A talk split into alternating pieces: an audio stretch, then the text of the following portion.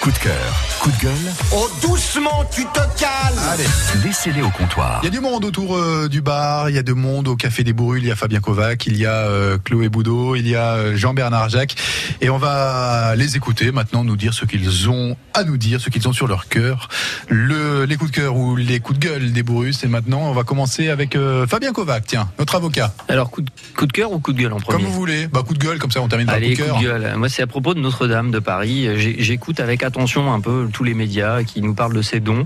Alors, euh, le français va critiquer en disant Oh Mon Dieu, ils ont beaucoup d'argent, ils donnent. Pas Mais loin d'un autre- milliard d'euros ont Voilà, été d'un récoltés autre pour côté, l'instant. si, si ces personnes richissimes euh, n'avaient pas donné, je ne sais pas où on en serait aujourd'hui.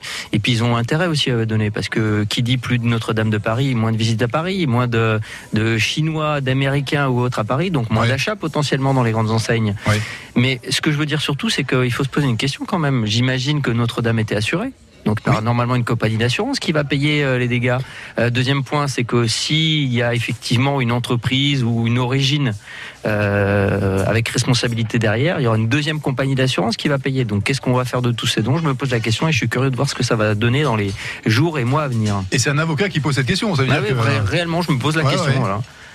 D'accord, ok. Donc Alors, ça, si- c'est le coup de gueule. Si l'argent est utilisé pour d'autres euh, chefs-d'œuvre euh, en France, euh, pourquoi pas Bah, ce serait l'occasion parce que c'est vrai que lorsqu'on a euh, parlé de Notre-Dame de Paris là et, euh, au, Café des Bourrues euh, cette semaine, on a eu des coups de fil qui disaient ouais alors Notre-Dame c'est bien sympa, lever tous ces fonds c'est bien sympa, mais nous Mais Mmh, y a euh, pas que il ça. y a des petites églises qui sont qui sont euh, vraiment en très mauvais état en Côte d'Or, il y a des monuments et qu'il faut retaper, on n'a pas les sous, on sait pas où les trouver et euh, Et J'espère en tout cas qu'il y aura une vraie transparence sur l'utilisation des fonds. ouais ouais, il va falloir euh, veiller à tout ça. Mais il faut veiller à beaucoup de choses euh, par les temps qui courent, ça, de- ça va devenir compliqué. Mais merci en tout cas d'allumer de, d'allumer ce, ce- ce signal d'alerte, euh, Fabien. Un coup de cœur Oui, le coup de cœur euh, lié à. Je me suis levé tôt dimanche matin. Euh, je suis allé accompagner un ami viticulteur dans les vignes et, et le coup de cœur, c'est voilà le- la lutte contre le froid euh, des viticulteurs et surtout, euh, je dirais que j'ai rarement vu des métiers où les gens étaient aussi soudés les uns aux autres, alors que ce sont tous potentiellement des concurrents ensemble. Et ben, je peux vous dire que le dimanche, à 10 heures euh, après que la lutte est terminée, puisqu'une fois que le soleil est levé, euh, il n'y a plus besoin de lutter contre le froid. On voit qu'il y a vraiment une osmose entre tous ces viticulteurs. Et voilà, je dis chapeau, euh, chapeau pour euh, cette belle unité. Et du coup, chapeau aussi, je sais plus qui a pris la photo, euh, qui a fait le tour des réseaux sociaux là de ces vignobles sur la côte là, Ouais, avec tous les en bras hauteur. zéro là, c'est magnifique. hein. Mhm. C'était, je, je, je sais plus à quel, euh, euh, je sais plus où c'était d'ailleurs. C'était sur le- les hauteurs de Beaune, je crois. Oui, c'est ça. Ouais, ouais, ouais. Et Mais c'était- toute la côte, hein, toute la côte entre Dijon en Ouais, gros et, et Beaune était euh, illuminée par ces bras zéro et ces, ces feux de paille. euh, Ok. Merci pour ce coup de gueule et ce coup de cœur, Fabien. Chloé. À mon tour. Eh ouais. Ça y est. Alors le coup de gueule, c'est pas quelque chose d'actualité, euh, c'est euh, un Bien fait général. devant le micro, s'il vous plaît, C'est un fait simplement. général, pardon. Euh, le manque de sport à l'école. Ouais, je suis sensible à ça. Moi, ça me convenait bien à l'époque, hein, mais. euh, Je- ouais, moi je trouve que voilà, je trouve que c'est dommage qu'on qu'on n'en fasse pas faire plus aux enfants Ouais. euh, parce que ça a plein de vertus. Notre corps a besoin de bouger Mhm. Euh, et puis en plus de ça, il faut savoir qu'il y a quand même des familles qui n'ont pas les moyens ou qui ne peuvent pas faire faire des activités sportives à C'est- leurs enfants. C'est vrai que c'est un coup pas Et, négligeable. et voilà, et du coup, je pense que ça manque un peu. Euh, on apprend beaucoup de choses dans le sport, ses limites, ses forces, et ça nous inculque euh, plein de valeurs pour la suite.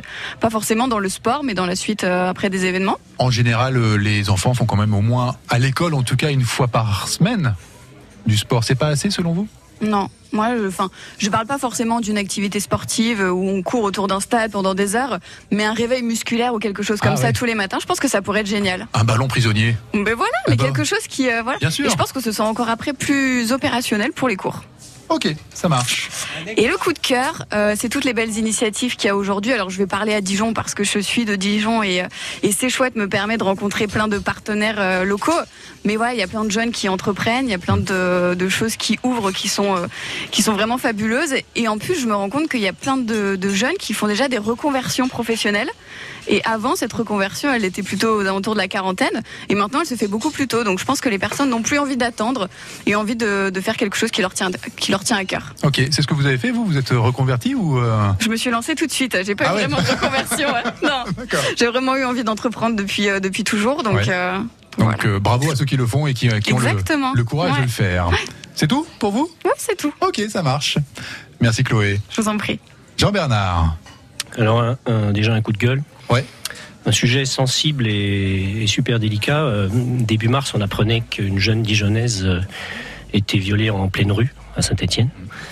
Il s'avère que euh, cette jeune Dijonnaise, c'est la fille d'une de mes employées d'une de mes sociétés. D'accord.